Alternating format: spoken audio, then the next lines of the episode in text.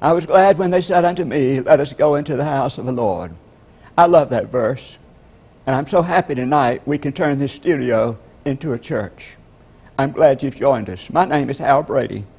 I pray that this message and the music will be meaningful to you and that you will also share this program with your neighbors. So now would you please hear the reading of God's Word. It comes from Matthew chapter 18. I'm beginning reading at verse 21. Then Peter came and said to him, Lord, if another member of the church sins against me, how often should I forgive? As many as seven times? Jesus said to him, Not seven times, but I tell you seventy-seven times. For this reason the kingdom of heaven may be compared to a king who wished to settle accounts with his slaves. When he began the reckoning, one who owed him ten thousand talents was brought to him. And as he could not pay, his Lord ordered him to be sold, together with his wife and children and all his possessions, and payment to be made. So the slave fell on his knees before him, saying, Have patience with me, and I will pay you everything. And out of pity for him, the Lord of that slave released him, and forgave him the debt. But that same slave, as he went out, came upon one of his fellow slaves who owed him a hundred denarii, and seizing him by the throat, he said, Pay what you owe. Then his fellow slave fell down and pleaded with him, Have patience with me, and I will pay you. But he refused. Then he went and threw himself into prison until he would pay the debt. When his fellow slaves saw what had happened, they were greatly distressed, and they went and reported to their Lord all that had taken place. Then his Lord summoned him and said to him, You wicked slave, I forgave you all that debt because you pleaded with me. Should you not have mercy on your fellow slave as I had mercy on you? And in anger his Lord handed him over to, the, to be tortured until he would pay his entire debt. So my heavenly Father will also do to every one of you if you do not forgive your brother or sister from your heart. This is the word of God for the people of God. Thanks be to God. How about let's have a prayer? O God, may the words of my mouth and the meditation of all our hearts be acceptable in thy sight. O Lord, which art our strength and our Redeemer. Amen. I could pay her no attention. I could push her away when she jumped up. I could holler at her when she barked loud. But she always amazed me with her capacity to forgive. When I would drive in the driveway at night, I would see her standing there at the corner of the fence and running to where I had to go in. When I entered the house, she would be there jumping up on me. When we went to have a meal, if she was outside, she would come up and sit on the windowsill just so she could be nearby. Of course, I'm talking about our dog, Georgia. Writing in his book, Prescriptions for Living, Dr. Bernie Siegel said that our pets have the capacity for forgiveness because they know who they are and why they're here. And when he said, when we figure that out, we'll also be much happier people we'll be able to forgive ourselves and to forgive others at the same time. Now, I know how our culture looks at forgiveness. We like it, but we're a little suspicious. Forgiveness seems to be weakness to some people. We know that forgiveness is the word, but we still ask, what is the next best thing? During the final stages of Jesus' life, he spoke not once, but seven times from the cross. But the first word he prayed was not a prayer of vengeance or a prayer of deliverance. He prayed a prayer of forgiveness. Father, he said, forgive them, for they know not what they do. Forgiveness. We don't see too much of it. Professor Tom Long of the Campbell School of Theology said he was standing at a circulation desk in the library when one of his friends came up, and his friend was carrying a lot of books. And he thought he would tease him, and he said, What is a pastoral counselor like you doing carrying all of those heavy books? And his friend said, Well, I'm doing some research on forgiveness. It sort of took Dr. Long back. He said, Research on forgiveness, what are you trying to find out? And the professor said, I'm trying to find out if there is such a thing as forgiveness. Because he said, I see so many people who do not forgive if forgiveness really exists, that pastoral counselor's remarks sort of stab us a bit. Forgiveness is the very heart of our Christian faith. What do we say? I believe in the forgiveness of sins. We say, Forgive us our debts as we have forgiven those who have debted against us, or the word trespasses. The question was asked, How many times should I forgive? Seven times? In other words, it's hard for us to consider the Christian faith without forgiveness. Millicent Feske, who is an associate professor of theology at St. Joseph's University, said when she was teaching these undergraduates in religion, these people who were going to be ministers one day, she would always ask them, What is the central teaching of Jesus' message? And she said it always surprised her that they always said forgiveness. Jesus came to forgive us, and Jesus came in some of their words, to teach us to forgive others. But back to Dr. Long. He points out that here was a pastoral counselor one who works with people, one who works trying to get people to learn how to forgive, asking the question if forgiveness really existed. There's a familiar little sign in one of the stores that says, To err is human, to forgive is not our policy. Well, that's true of a lot of people. To err is human, and to forgive is not their policy, for sure. Truthfully, when we look at the sum total of human experience, we don't really see a whole lot of forgiveness out there. That's the truth. We just don't see a whole lot of forgiveness out there. Whether it's internationally, nationally, socially, or personally, there's just not a lot of forgiveness out there. The father of a family was dying. This father and his sister had had a lot of problems in the past. But yet, the daughter of the man who was dying was distraught because neither her father or her aunt were making any efforts to mend the relationship. A man said he was riding down the expressway and it was crowded with all kinds of cars. They were working on one of the exits. And he said, There we were driving temper to temper. And then I want to give you something that's a little bit humorous. It comes from Annie Lamott in her book Traveling Mercies. She's talking about forgiveness, but I want you to listen to what she happens to say about it in this note.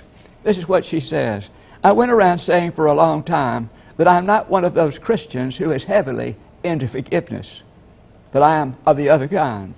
But even though it was funny and actually true, it started to be too painful to say it this way.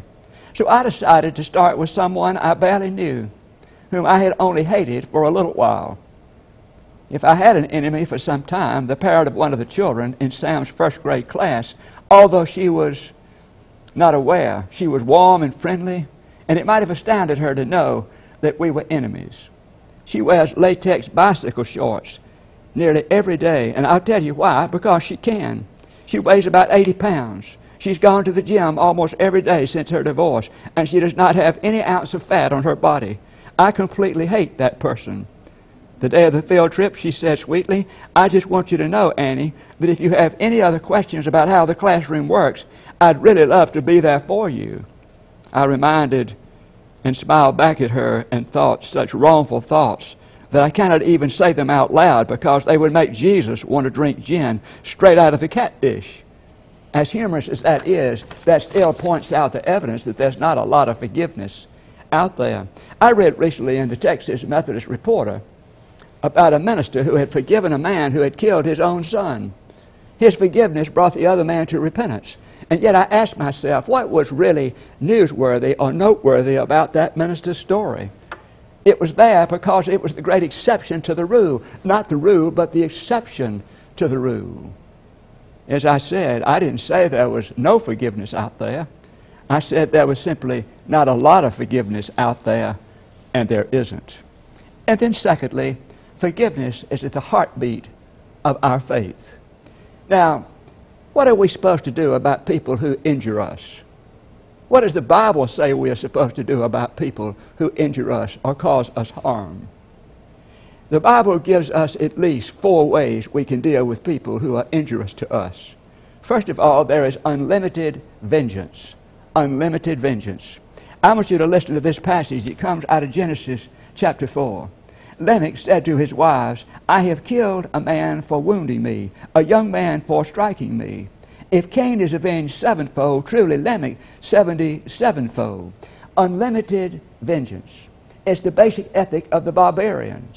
This is the idea that you can just do anything in return for anything somebody does against you.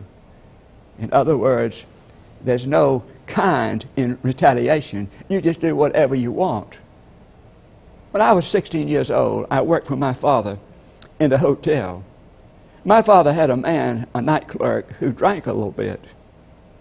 My father was called out of town on one occasion on business, so he went to this night clerk before he left and he said, Listen, I'm going to be out of town for a few days, and I want you to promise me you'll not take a drink. So the night clerk promised my father that he wouldn't take a drink. And then my father said to me, Keep an eye on things, and I will be back soon. The next morning at 5 a.m., the phone rang at my house. It was the police. They said, You need to come to the hotel because this clerk is drunk on the floor and he can't get up. So I drove to the hotel, and sure enough, the clerk was drunk on the floor and couldn't get up. I weighed about 80 pounds. He weighed about 250. I tried my best to pull him up, but then he would go down. I'd pull him up, he'd go back down. finally, I had to wait on the bellhop. When the bellhop came, the two of us got the man over to his room, which was in the annex, which was just across the corridor, and it was a one hall annex. But that wasn't the end of the story. Later on that morning, a big guy from Texas came in, and I'm talking about he was big. He came in and said, Where's that blankly blank clerk? He said, I'm going to kill him. He said, Last night I came into the hotel. I was a guest here. I came into the hotel. The police brought me in because I had been drinking a little too much. And I said to the clerk, Don't I live here in front of the police? And he denied it. So I had to spend the night in jail. He said, Where is that blankly blank man now? And I was 16 years old. I didn't know what to say. I said, Well, he's asleep in the annex. Well, before I could stop him, this man was out the door on the way to the annex to kill this clerk. Well, I didn't know what to do, but I decided I'd better go over there and try to keep him from killing the clerk. So I walked up to the top of those stairs, and I could hear this man pounding on the door and screaming and cursing. I walked down the corridor of that hall, and it was dark, and very politely I said, Excuse me, sir, but we're trying to run a decent establishment here, and I hope you won't do anything to harm this clerk. Slowly but surely, he turned around from facing that door, and he looked at me, and he didn't say anything. And all of a sudden, he said, Give me five. I didn't know what he was talking about. I said, Give you five. Five what? Five dollars? He said, No, five. So he and I high fived, and we walked back down that corridor out of the annex, and I never saw him again. But that man's attitude was displaying un- unlimited vengeance. And then the second thing the Scripture says we can do to somebody who injures us is limited vengeance. Now, this is a whole sea mile better than the lack of morality for unlimited vengeance. Limited vengeance can be seen in Exodus chapter 21. In that chapter, we find these words an eye for an eye, a tooth for a tooth, a hand for a hand, a foot for a foot. In other words, it's retaliation in kind. That's what limited vengeance is.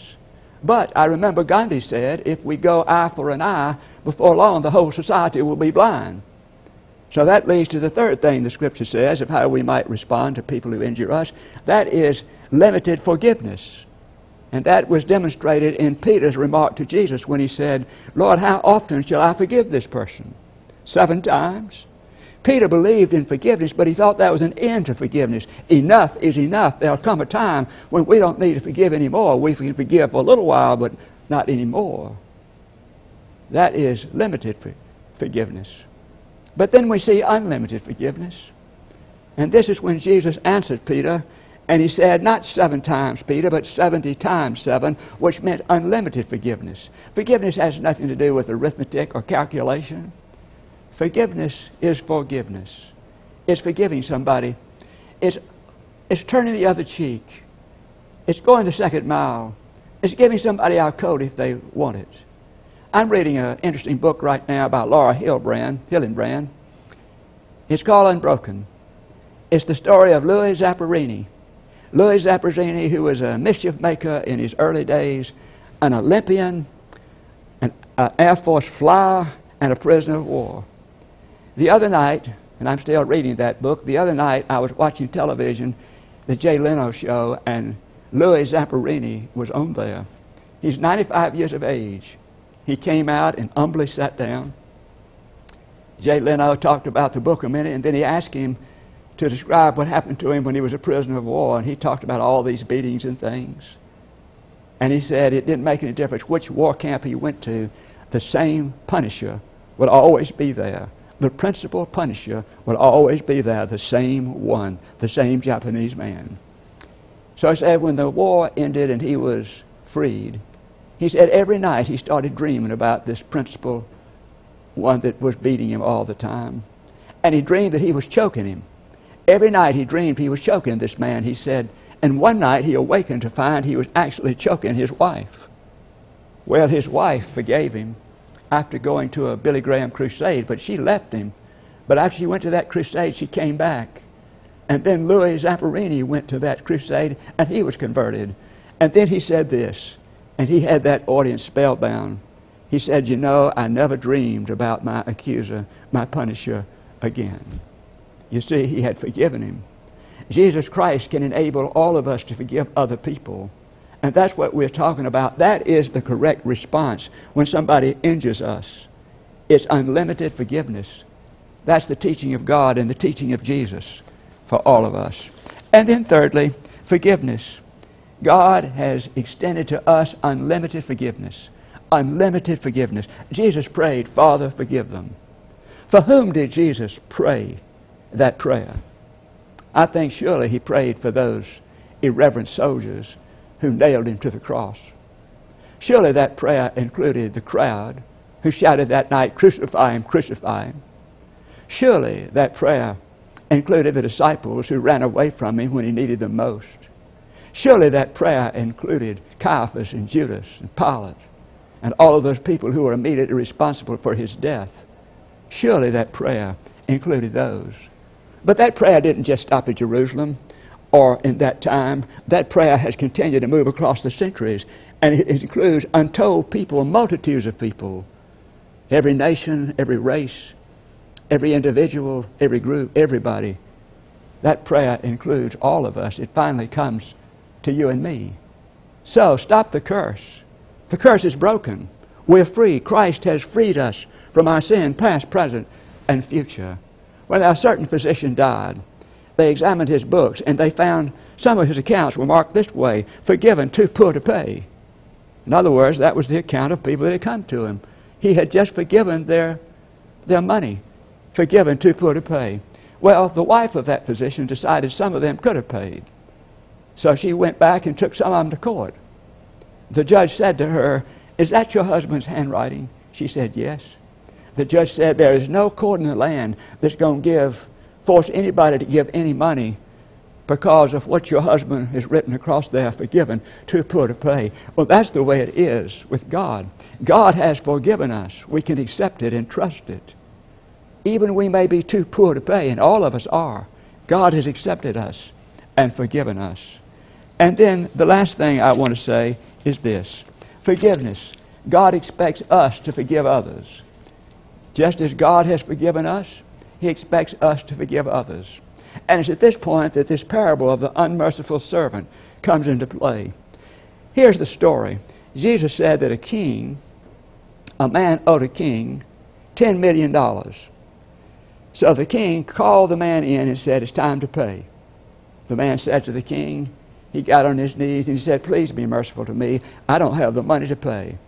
And so the king said, Well, I was going to put you in prison, but that's fine. Well, just consider debt canceled, forgiven, forgotten. Then that same unmerciful servant who had just been forgiven started down the street. He ran into a, another fellow that owed him $20, a measly $20.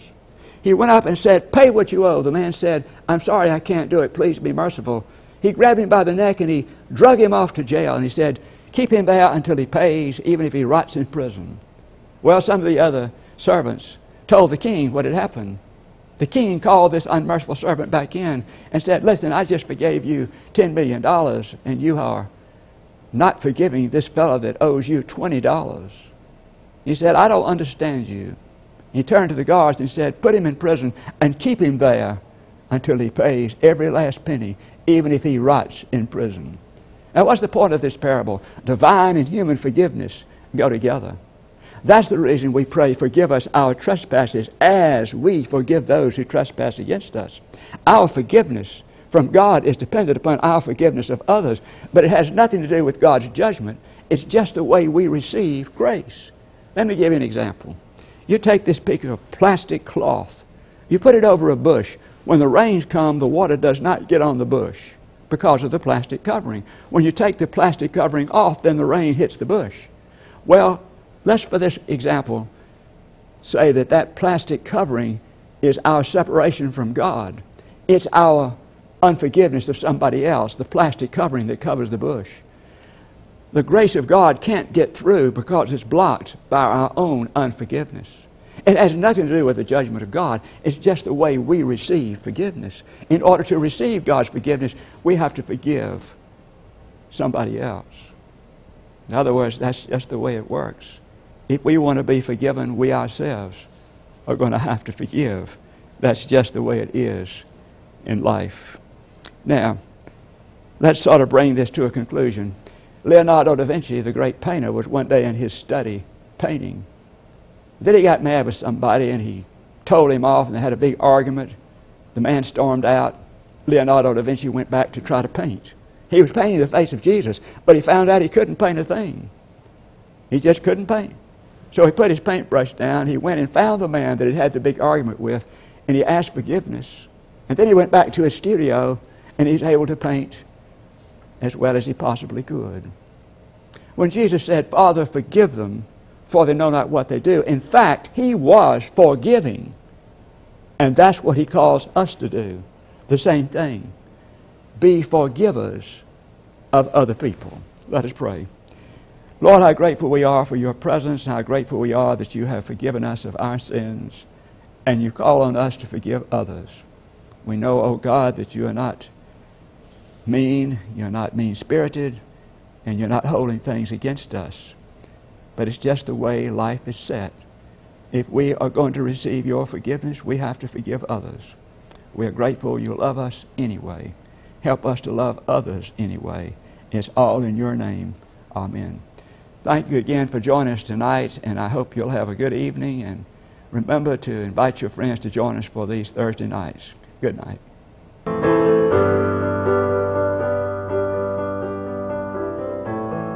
Nothing can separate. Even if I ran away, your love never fails.